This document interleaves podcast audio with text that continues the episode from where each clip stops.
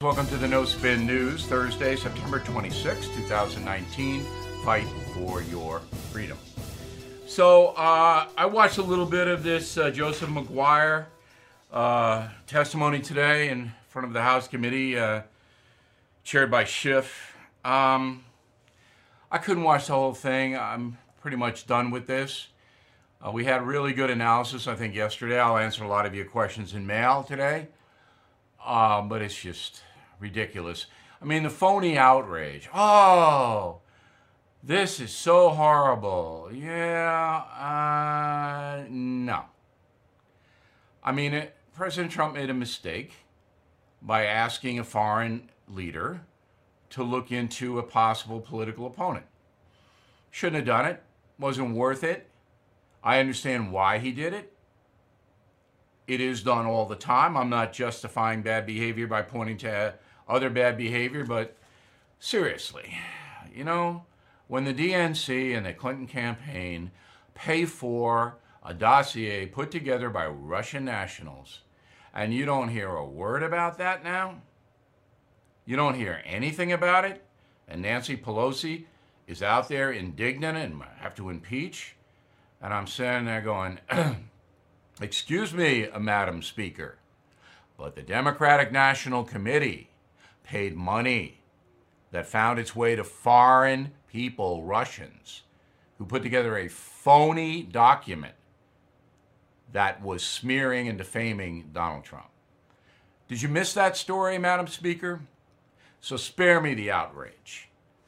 Now, on the whistleblower deal, I don't know who the whistleblower is, but I know he doesn't like Donald Trump. It's all over the place on this testimony with Maguire.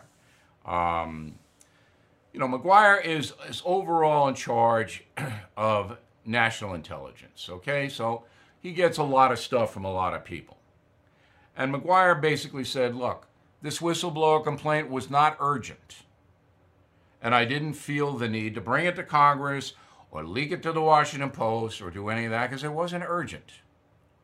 Now, the whistleblower alleges that in his opinion, and I know it's a man, all right, that Donald Trump was, quote, using the power of his office to solicit interference from a foreign government in the 2020 U.S. election. Okay, that's his opinion. Trump was trying to get dirt on Biden. No doubt about that. No doubt about it. All right, you can have that opinion. The whistleblower also said he believed the president's actions risked undermining U.S. national security. That's absurd. It's just absurd. It's like anybody who files a complaint against anyone, all right? They just load it up with all kinds of stuff. Most of it's not true in any complaint, civilly or criminally. Most of the stuff's never proven to be true. It's exactly what happened here. Guy didn't like Trump. Guy heard about some conversations. He didn't hear them himself. Whistleblower didn't hear those conversations. Now we know what they were. Okay, so I'm in a minority here. I think this story is going to die. I don't think there's going to be any impeachment vote. But I could be very wrong. You know, I'm putting Sanders on tape because I have to use it. But to me, it's not close to being an impeachable situation. Not close. Now, you can get your Democrats in the House to say it is for political reasons, but the American people are going to go, you know what?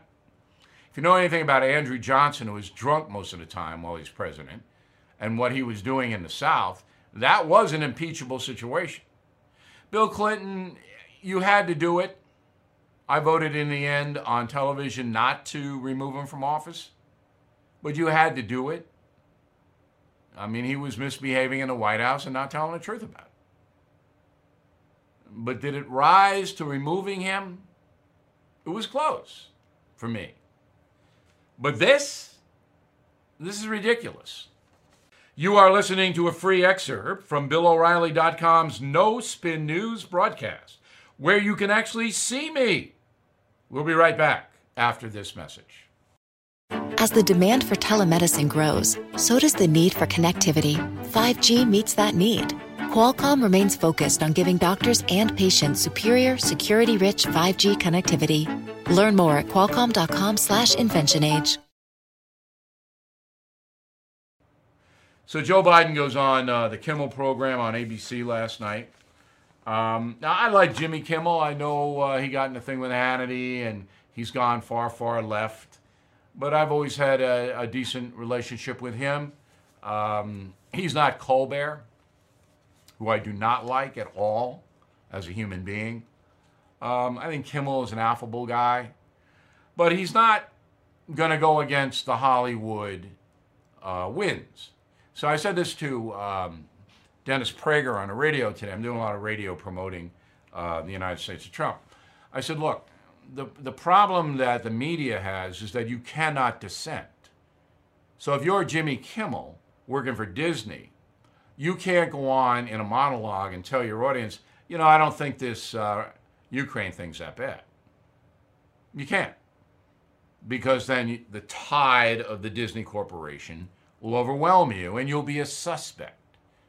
And your party invitations will dry up. And that's what is happening in Washington, D.C. and Manhattan and Beverly Hills. So if you are a media person, you cannot support Donald Trump. You can't, or your career will be in jeopardy. So Biden goes into friendly territory on the Kimmel program and talks about this whole controversy. Roll it.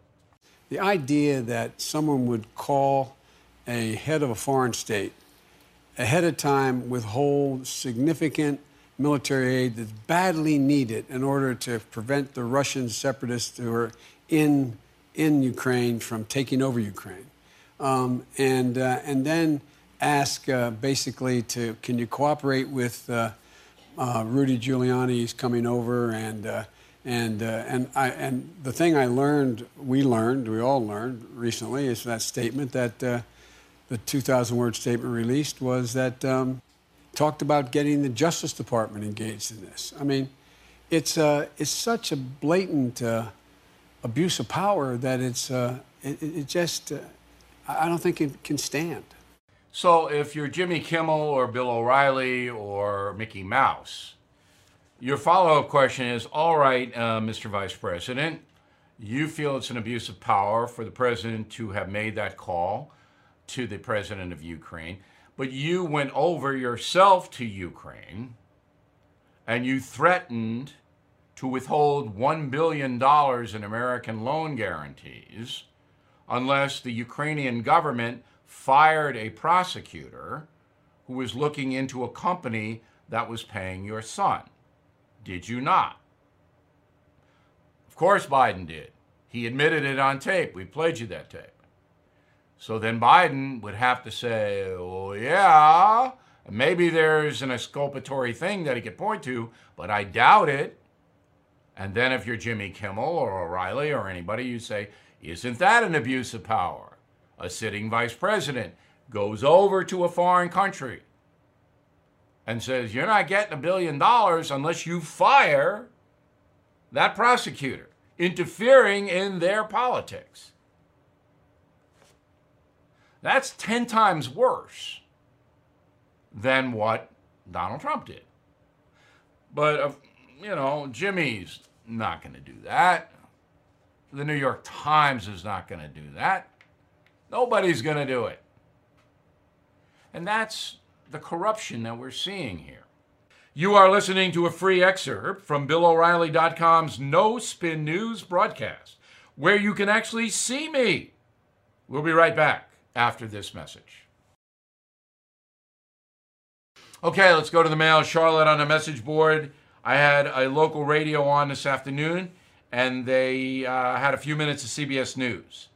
The cast referred to the document about the president's phone conversation as a summary, not a transcript, and somebody else called it a memo. Can you comment?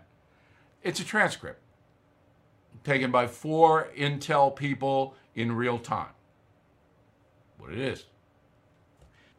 Dan McDonald, Walnut Creek, California. What do you say to critics that say to you, how can you be objective regarding Donald Trump when you've known him for 35 years? I don't say anything to him, Dan. The United States of Trump speaks for itself. I've known him a long time. I know the book is absolutely fair, absolutely true.